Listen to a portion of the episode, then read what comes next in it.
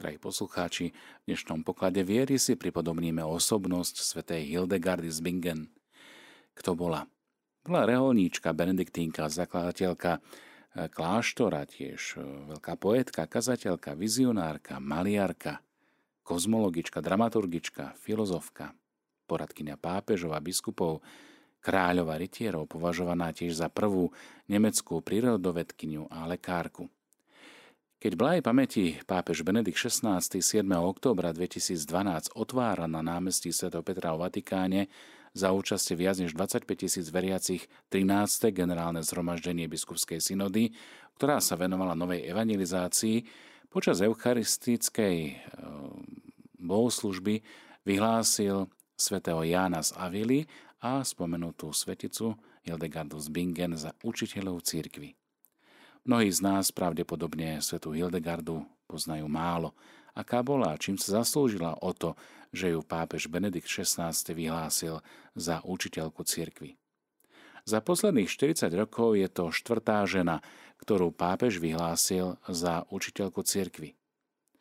Pri príležitosti jej 800. narodenia ju pápež Pavol VI nazval prorokyňou Nemecka – kým Benedikt XVI o nej povedal, že je dôležitou ženskou postavou 12. storočia a ponúkla svoj významný príspevok k rastu cirkvi vo svojej dobe, využívajúc dary, ktoré dostala od Boha.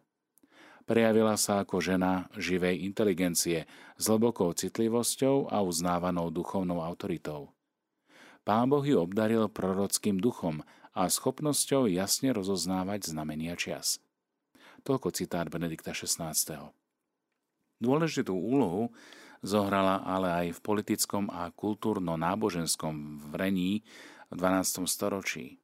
Bolo to storočie svätého Bernarda a filozofa Abelárda, tiež storočie križiackých výprav, pápežov a protipápežov románskej i gotickej kultúry, storočie svetcov i heretikov. Hildegarda sa narodila v roku 1098 v šlachtickej rodine na zámku Bockenheim v západnom Nemecku. Bola posledná z desiatich súrodencov. Už od detstva prejavovala svoje nadanie a mala síce chatrné zdravie, ale aj jej vizionárske dary sa veľmi rýchlo prejavili už v detskom veku. Sama o nich hovorí takto.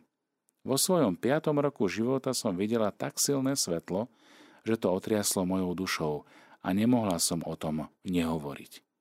O svojich víziách začala hovoriť a písať okolo roku 1136, už skoro ako 40-ročná. Keď mala 8 rokov, rodičia ju zverili do výchovy učiteľke Judite zo Spanheimu, ktorá žila v benediktínskom kláštore svätého Dizibóda a postupne sama založila malý ženský kláštor podľa reholných pravidiel a reguly svätého Benedikta.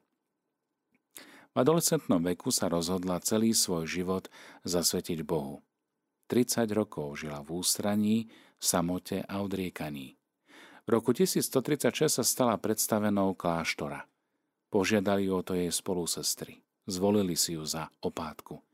A túto úlohu vykonávala s využitím všetkých svojich schopností. Bola to žena vzdelaná a duchovne zrelá. Žena, ktorá mala dobré organizačné schopnosti najmä pokiaľ išlo o život v kláštore. O niekoľko rokov neskôr založila ďalšiu komunitu. Tu potom prežila celý zbytok svojho života. Bolo to v Bingene. Hildegarda však vedela prehovoriť tam, kde to bolo potrebné. Rozhodla sa podniknúť štyri veľké cesty do početných miest Porínia a juhozápadného Nemecka. Môžem povedať, že Hildegarda sa tu prejavila ako kazateľka. Jej kázne zazneli v katedrálach Kolína, Trevíru, Liež, Magnoza, Mece a Verdene. Hovorila na námestiach, ale aj v kláštorných komunitách. Kázala proti úpadku spoločnosti, najmä duchovenstva. Veľmi tvrdo vystúpila aj proti cisárovi Friedrichovi Barbarosovi, ktorý spôsobil rozkol tým, že proti pápežovi Aleksandrovi III.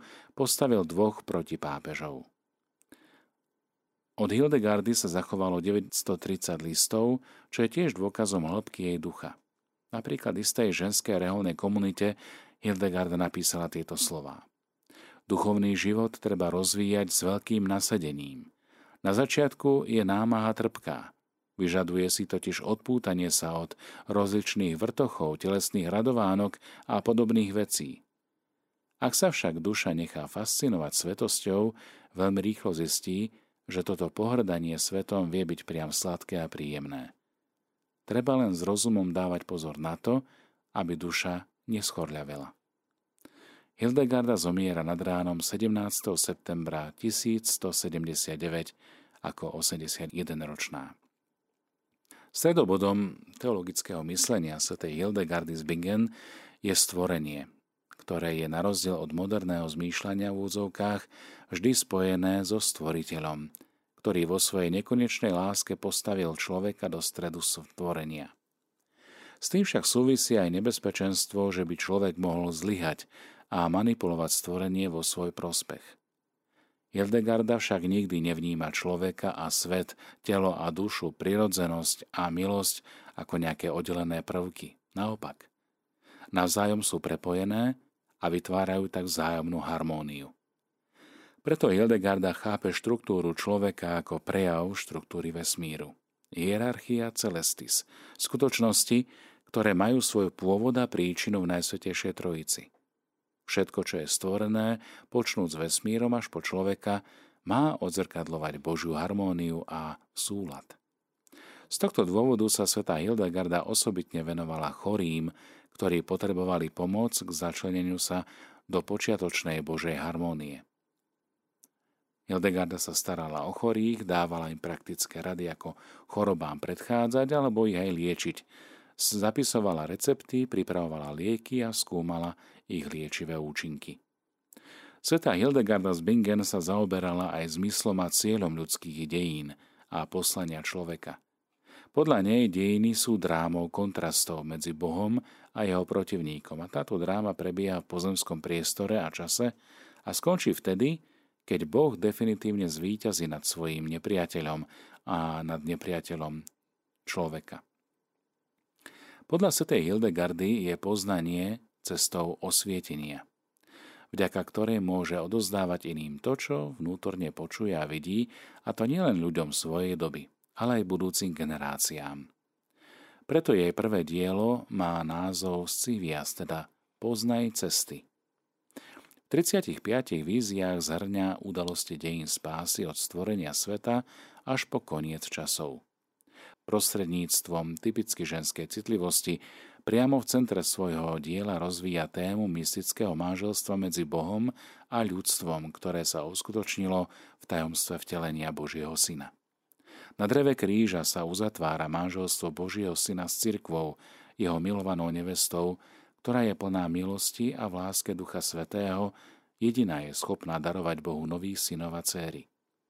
Už z týchto krátkých náznakov môžeme vnímať, ako môže byť teológia obohatená ženami, ktoré dokážu hovoriť o Bohu a o tajomstvách viery prostredníctvom svojej neobyčajnej citlivosti a inteligencie. Toľko slová či citát Benedikta XVI. Ďalšie dva spisy Liber Vitae Meritorum, čiže kniha zásluh života, a Liber Divinorum Operum, čiže kniha Božích diel, alebo o Božích dielach, obsahujú vízie svätej Hildegardy. Kniha Božích diel sa svojimi kozmologickými víziami pokladá za jej vrcholné dielo.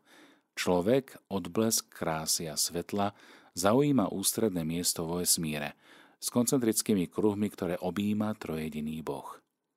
Svetá Hildegarda z Bingenu je aj autorkou niekoľkých prác, v ktorých sa okrem svojich náboženských vízií Zaoberala aj prírodnou históriou, liečiteľstvom, otázkami krásy či intimity. Okrem toho je autorkou básní a textov spievaných ženskými hlasmi v gregoriánskej polifonickej chorálnej forme. Tie sú zhrnuté v diele Symfónia Harmonie Celestium.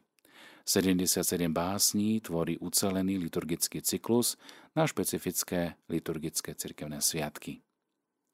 Možno sa pýtate, aká je aktuálnosť diela či poslania Sv. Hildegardy. Sveta Hildegarda z Bingen veľa urobila pre ľudstvo. Je autentickou teologičkou a skutočnou znalkyňou na poli prírodných, ale aj hudobných vied. To sú slová od Benedikta XVI. Hildegarda vyniká predovšetkým tým, že prechovávala veľkú a vernú lásku ku Kristovi a jeho cirkvi. Dnes nás nepriťahuje iba jej nevšedná pozornosť voči stvoreniu, či jej rôznorodé umelecké dary, schopnosti, charizmy, ale oveľa viac nás priťahuje jej viera. Vnímame, že je nám blízka ako žena viery, žena, ktorá nebojácne a bez prejavov naivity miluje Krista a jeho církev. A práve vďaka kontaktu s Božím tajomstvom vedela vo svojej dobe slobodne a bez obáv povedať správne a vhodné slová. V kríze súčasného človeka nám sveta Hildegarda má veľa čo povedať. Toľko povedal kardinál Karl Lehmann. Milí priatelia, nech teda sveta Hildegarda oroduje za nás a nech nám vyprosuje lásku ku Kristovi a jeho cirkvi.